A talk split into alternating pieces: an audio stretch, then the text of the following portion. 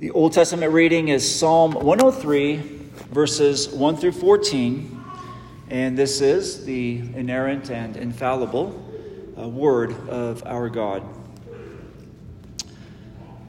Of David Bless the Lord, O my soul, and all that is within me, bless his holy name.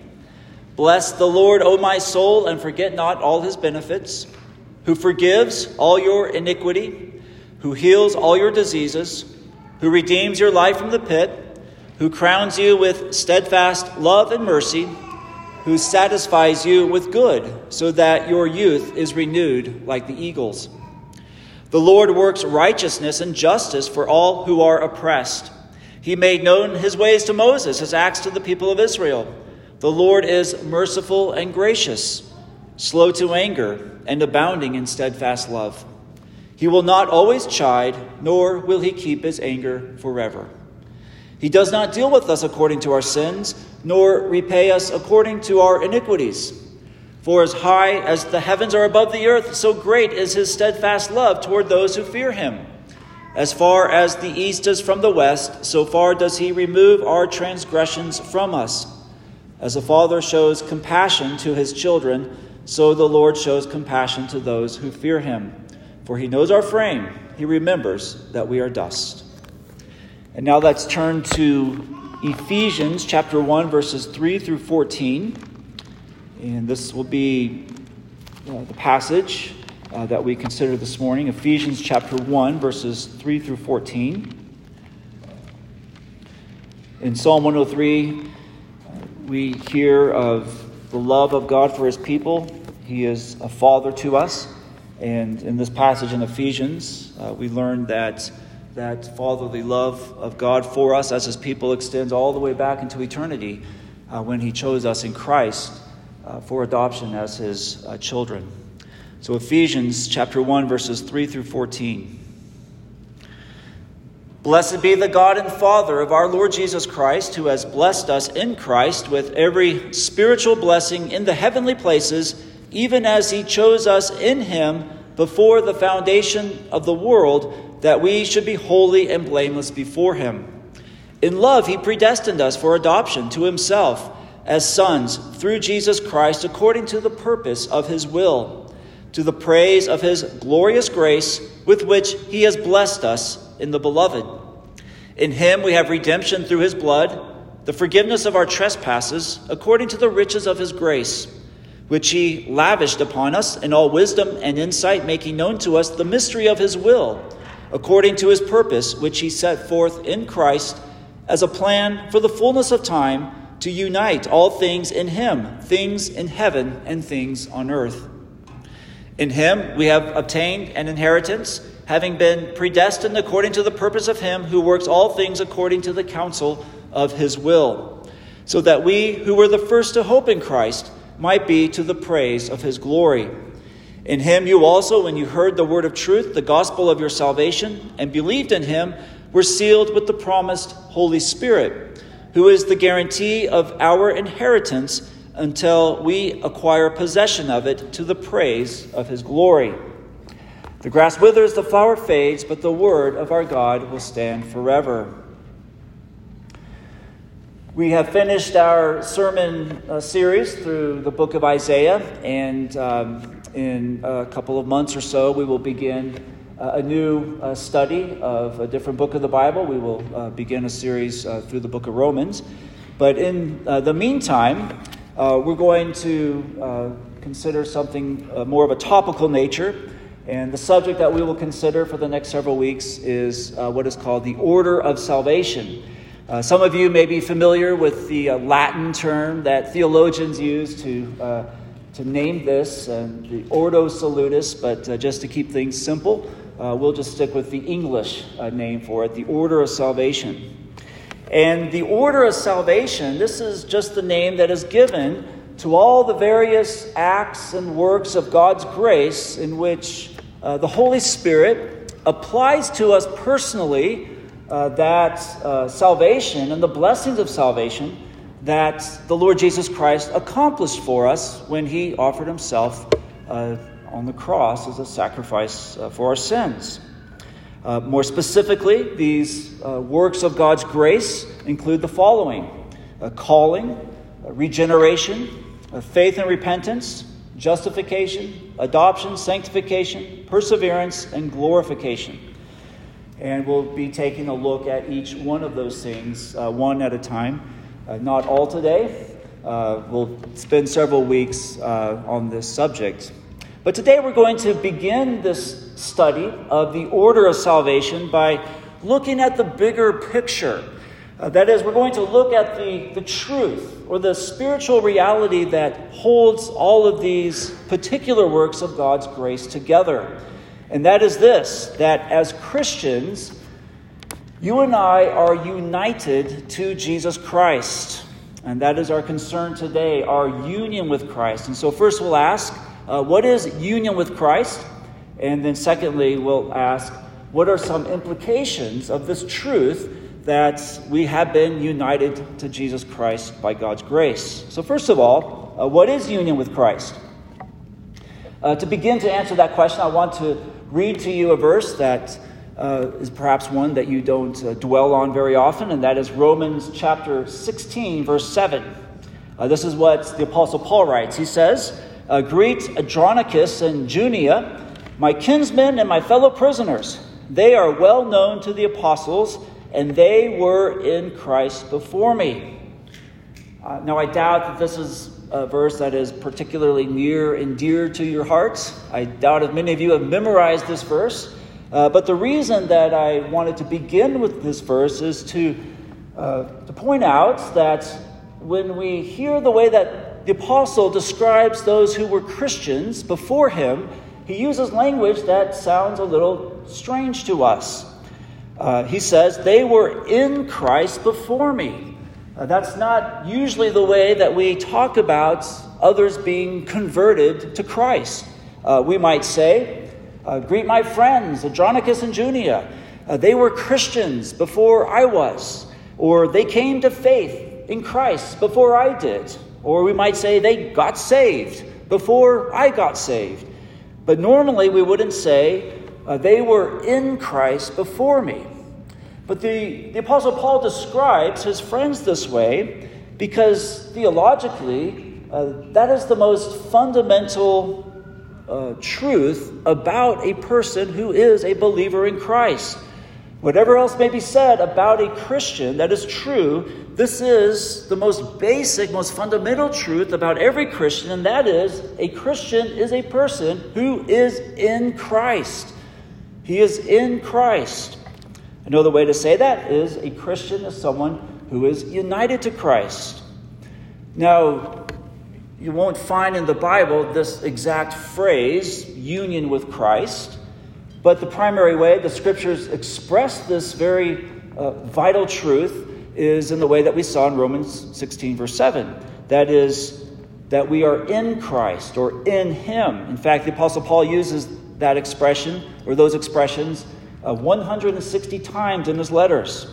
Uh, Jesus himself spoke about our relationship to Him or our union with Him in the same way. In John 14 20, Jesus said, In that day, you will know that I am in my Father, and you in me, and I in you. Uh, the Bible uses other ways to express this uh, being in Christ. It speaks of us dwelling in Christ or abiding in Christ, uh, Christ abiding in us. And what all of these expressions point to is the truth that as a Christian, you are forever joined to uh, the Lord Jesus Christ in a union that is spiritual and intimate and eternal. And this union with Christ is the source of your life and joy and blessedness as a Christian because you are joined to the one that is the Lord Jesus as the Son of God, who himself is the inexhaustible source of all life and joy and blessedness. And this union is true for every believer in Jesus Christ. This is true for every Christian. Now, to try to describe the exact nature of our union with Christ, this is impossible. Uh, we cannot describe it completely. We cannot comprehend it absolutely because it is a mystery. It is a mystery on the same level of uh, the mystery of the Trinity. one God, three persons, or the mystery of the two natures of Christ, the divine nature, the human nature, inseparably united in one person. Uh, but the Bible gives us some pictures to understand or analogies to understand this union. Uh, Jesus uses the image of the vine and the branches. Uh, Jesus says in John 15, 5, I am the vine, you are the branches. Whoever abides in me and I in him, he it is that bears much fruit, for apart from me you can do nothing. Uh, scripture also uses the image of the connectedness of uh, the stones of a building to the chief cornerstone of that building to picture our union with Christ. Another way that the Bible describes it is uh, the way that the head of a body is joined to or united with the other members of that same body. But perhaps the most powerful analogy that God gives us of the spiritual union between Christ and his people is that one flesh union that exists between a man and a woman in marriage. Uh, just as a married couple are united together in heart and soul and body in that covenant bond of marriage, so the Lord Jesus, he has taken us to himself as his beloved bride, and we are united to him spiritually in that covenant bond of love and grace that Jesus has made with us. But all of these pictures and analogies are just ways for us to understand in part what is really impossible for us to fully comprehend or to fully grasp. And so sometimes uh, the union with Christ that we have is called a mystical union, not because it involves some kind of mystical experience on our part, but because it is mysterious exactly how we are united to Christ. But the scriptures declare that we are indeed uh, united to Him. And this is the truth concerning you as a Christian that is most fundamental, most basic about you. Um, there are so many ways that we, um, or so many different ways that we identify ourselves. Uh, we might consider our gender, our age, our race, our family, our occupation, the circumstances in our lives, our experience, all of these a form, a kind of identity that we have of ourselves, but none of that is as basic and fundamental to what you are or to who you are as you as this truth that as a believer in Christ, you are in Christ. This is the most this is the most basic thing that is true about you. Uh, and this is why in 1 Corinthians chapter 6, when the Apostle Paul, when he tells uh, the Corinthians that they must flee from sexual immorality. He says that when a believer commits sexual sin, he is, in a very real sense, dragging Christ into that sin because of his union with him. And so Paul says in 1 Corinthians 6:15, he says, "Do you not know that your bodies are members of Christ? Shall I then take the members of Christ and make them members of a prostitute?" And he says, "Never." Uh, one preacher that I heard put this very vividly. Uh, he said, as a Christian, he said, it is impossible that you could ever leave Christ at the door of a brothel, but you would take him in with you. And this is all just to say that this union with Christ is the most fundamental truth about us, that we are united to him at all times, and all that we do, we do in Christ. We even die in Christ. In 1 Thessalonians 4:16, uh, that, that verse speaks of the dead in Christ who will rise first at the resurrection or at the return of Jesus. And so, not even death, not even death can sever this union that you have with your Savior Jesus. Now, according to Scripture, there are three different ways in which, or three different senses in which we are united to Christ. And the first sense is this that uh, from God's perspective, you have been united with Christ from all eternity. And this is where we'll look at first, uh, the first chapter of Ephesians. So, uh, Ephesians chapter 1, verses 3 and 4. Blessed be the God and Father of our Lord Jesus Christ, who has blessed us in Christ with every spiritual blessing in the heavenly places, even as he chose us in him before the foundation of the world, that we should be holy and blameless before him. And so, as a Christian, you have not only been chosen by God in eternity, before the foundation of the world, you have been chosen by Him for salvation, but you have been chosen in Him. You have been chosen in Christ. And in this sense, even before you were born, even before there was a heavens and an earth, when there was nothing but God in all eternity, even then, in the mind of God, you were eternally united to his Son, Jesus Christ, because he chose you in him to inherit salvation. And so, just as Christ, as the Son of God, was eternally appointed by the Father to be the Savior of his people, so you have been eternally appointed to receive that salvation because in choosing Christ to be the Savior of sinners, the Father at the same time also chose you in him to inherit that salvation. And so, one implication of this truth that your union with Christ really began in eternity, one implication of that is this. I'll ask, I'll, uh, ask this question. If you have been chosen in Christ in eternity, is it possible that you could ever lose that salvation? And the answer, of course, is no. You cannot ever lose your salvation because from all eternity, this was God's purpose that He chose you in Jesus Christ. And it would be impossible for you to lose that salvation. The only way that you could lose that salvation is if Jesus Christ Himself somehow lost His position or status as the Lord of glory, as the Son of God. And of course, that is absolutely impossible. And so, this should give you the greatest assurance of your salvation that it is secure forever. That if you have been united to Jesus from all eternity in the purpose and plan of God, that you will most certainly be united to Christ for all eternity.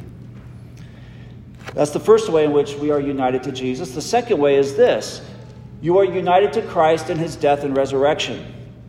Uh, Paul goes on in, in this first chapter of Ephesians, in verse 7, he says, In him we have redemption through his blood the forgiveness of our trespasses according to the riches of his grace. And so your redemption is in Christ and through his blood. Your salvation is in Christ. And the Apostle Paul unpacks what this means in Romans chapter 6. Uh, there he says that as Christians, we have been baptized into the death of Christ. He says we have been buried with Christ. And then what he goes on to say, the implication of what he says next is that we have also been raised up with Christ in his resurrection from the dead. And so the scripture is telling us here in Romans 6, and uh, the implication of, Rome, of Ephesians chapter 1 is that we were united to Jesus when he was crucified, when he was buried, and when he was raised from the dead. Um, the old spiritual, the hymn, asks the question Were you there? Were you there when they crucified my Lord? As a Christian, you say, Yes, I was there. Were you there when they laid him in the tomb? Yes, I was there. I was laid in the tomb with him. Were you there when he rose up from the dead? Yes, I was, because I was raised up from the dead with him. And so, again, what this means is even before you were born, when Jesus Christ was, was crucified, died, buried, and raised from the dead, you were crucified, buried, and raised up with him. And so that his death is your death, his burial is your burial, his resurrection is your resurrection. And so, what this means is that by virtue of your being united to Christ, all that Christ experienced in his death, burial, and resurrection is counted by God as what you have experienced. It is reckoned to you by God as, it, as though it happened to you. And what this means is that you have died a death with Christ. You died the death to sin. It means that just as Christ was raised from the grave on the third day, so spiritually, because you are united to Christ, you have been raised up with him already. And one day you too will be raised from the grave physically, just as he was. And so you are united to Jesus in his death, burial, and resurrection. And the implication of this truth is this that you are no longer under the power and dominion of sin and death. Now, this is not to say that as a Christian you do not struggle with temptation, you do not struggle with sin. Obviously, we do. That is part of the Christian life, that is that spiritual battle that we are engaged in. But it is to say that you have a fundamentally different relationship to sin, and that is you are no longer under its dominion. It is no longer your master. You are no longer under the curse of the condemnation of the law. You are no longer bound for eternal death and destruction because of sin, but you have died to sin and you have been made alive in Jesus Christ. You are a new creature in Christ Jesus. Romans 6:11 says, "So you also must consider yourselves dead to sin and alive to God in Christ Jesus. Consider yourselves as who you are in truth, one who has died to sin, one who is now alive in Jesus Christ." And this is where we find the most basic, most fundamental biblical rationale for us as Christians to render to God obedience to Him. Now, obviously, because God is God, because His law is His law, we are bound to obey it by virtue of it being the law of God. But as a Christian, there is even a more uh, basic motive for us to render to God obedience to serve Him, and that is this in Jesus Christ, you are already righteous. You are already set free from sin. You are already victorious over sin and death. And so the logic is live like it. In other words, be who you are in Christ. You are already in Jesus Christ, covered with his righteousness, victorious over sin and death, and therefore, therefore live according to who you are as one who has been who died with Christ to sin and who was raised with Christ in his resurrection. Uh, Paul says in Romans chapter 6 verse 13, "Do not present your members to sin as instruments for unrighteousness, but present yourselves to God as those who have been brought from death to life, and your members to God as instruments for righteousness." So these first two senses in which we are united to Christ. First of all, uh, we have been uh, united uh, with Him, at least in the, in the mind of God. We, we're always united with Him from all eternity. According to His purpose and plan, we were chosen in Christ before the foundation of the world. Secondly, uh, we were united with Him in His death, burial, and resurrection. Now, these are true, but there's another sense in which we have gone from being outside of Christ to being in Christ. And that's the third sense in which the scriptures speak of our being united to Christ. Uh, the third sense is this You became united to Christ when, by the grace of God, you put your faith in Him as your Lord and Savior. So, after Paul tells the Ephesians in chapter 1 that they were chosen in Christ and that they were, they were redeemed in Him through His blood, he goes on to tell them in this letter that there was a time in which they were apart from Christ. Uh, Ephesians 2:12 Chapter 2, verse 12. Remember that you were at that time separated from Christ, alienated from the commonwealth of Israel, and strangers to the covenants of promise, having no hope and without God in the world. So Paul reminds the Ephesians that there was a time in their life in this world in which they were not actually united to Christ. And it sounds paradoxical that how could the same people be one and the same time, chosen in Christ before the foundation of the world, and yet in this life there was a time in which they were not actually united to Christ. But what Paul is saying is this is that although from all eternity, in the purpose of God, you were united to Christ, even though before you were born, you were united to Jesus and his death, burial, and resurrection, nevertheless, in this life, until the Holy Spirit works faith in you and unites you to Christ by faith, you are still outside of Christ. And what is true for the Ephesians is true for all of us. There was a time when we were without God, separated from Christ. There was a time in which we were united to Adam for condemnation, for death. But now, by the grace of God, we have been brought to Jesus and united with Him for forgiveness, for life. And so these are the three ways in which we are united to the Lord Jesus. Now I want to uh, consider some of the implications of what this means for us as Christians. And I have four, four implications. First of all, you live as a Christian entirely by faith in Christ. Every salvation uh, blessing, every good thing that we receive from God, we receive through the Son of God, the Lord Jesus Christ. And so, what this means is that every stage in the Christian life, you live by faith. From the moment that you initially put your trust and hope in Jesus Christ for salvation, From that moment on, the Christian life is one of faith. And so, in your ongoing growth in, in grace and obedience, you also must look to Christ by faith. And so, you look outside yourself, you look upward to Jesus. In other words, you don't start out in the Christian life by trusting in Jesus, by trusting in Him for salvation, and then you go on from there to muster from within yourself the strength, uh, the ability to obey Jesus, to walk uh, as a Christian, to live a life uh, faithful to Christ. That's not the way it goes. But in all that you do, you do by faith in Christ. You must look to Him uh, day by day, by faith, trusting in Him. Why? Because Christ is the source of every grace and blessing you need to serve Him and to grow in grace.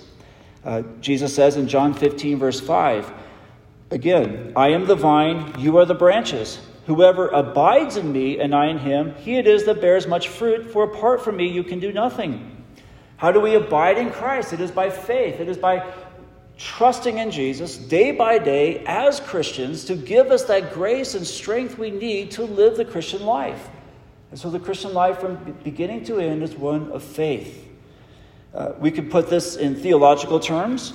Uh, Christ, He is the source of your sanctification every bit as much as He is the source of your justification. And so, not only our forgiveness and new life found in Christ, but the grace to persevere in faith, the grace to grow in obedience are also found in Christ. And so, the message is, or, uh, is this that if you are not a Christian, uh, how do you uh, how do you receive salvation? You do so by faith. Come to the Lord Jesus, entrust yourself to Him, that your sins may be forgiven, that you may receive this gift of everlasting life. But the message is essentially the same for you who are a Christian. Come to Jesus by faith, trust in Him, lean upon Him. Do not lean upon your own wisdom and your own strength, because the same Jesus who saves you from your sin is the one and the only one who gives you the strength and the grace to walk in his way to, to walk, to live a life pleasing to him. And so that's the first implication. Secondly, salvation in Christ is never a partial salvation, but every Christian receives every spiritual blessing in Christ. So you cannot have Christ as your Savior, but not have Him as your Lord, because Christ cannot be divided into separate parts. Um, by faith, you are united to Jesus in his entirety, or you are not united to him at all. And so, what this means is that there is no such thing as what has been called a carnal Christian. That is, a Christian who is saved, but in his life there is no actual, genuine fruits of obedience or a new life um, lived, lived in, uh, to the glory of God. There is no such thing as a Christian uh, who is a carnal Christian, one who is saved, but not, in some way at least, um, exhibiting the fruits of a new life. Another way to put it, a Christian who has Christ, or there, there cannot be a Christian who has Christ as his Savior, but who does not have him as his Lord. By faith, you have the whole Christ, both Savior and Lord, or you have no Christ at all. And this is because our salvation is through union with Jesus, and we have all of Jesus. We have all of Jesus the Jesus who saves us, and the Jesus by his Spirit who works in us for that growth and grace. The third implication your life as a Christian will resemble in some small way the life of Jesus.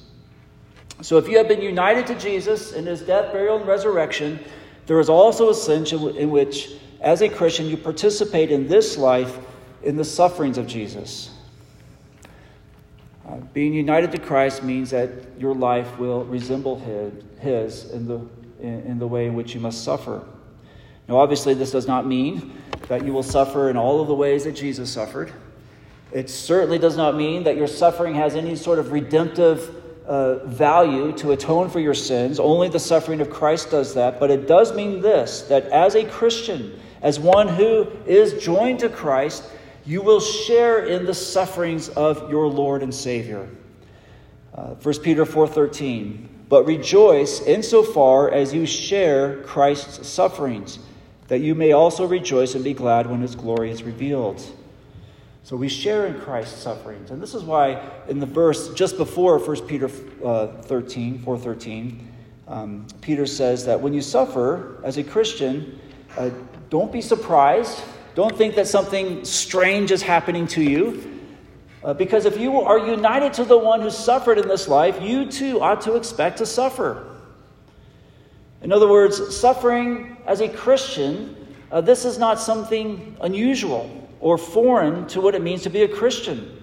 This is not a disruption of what the Christian life is all about.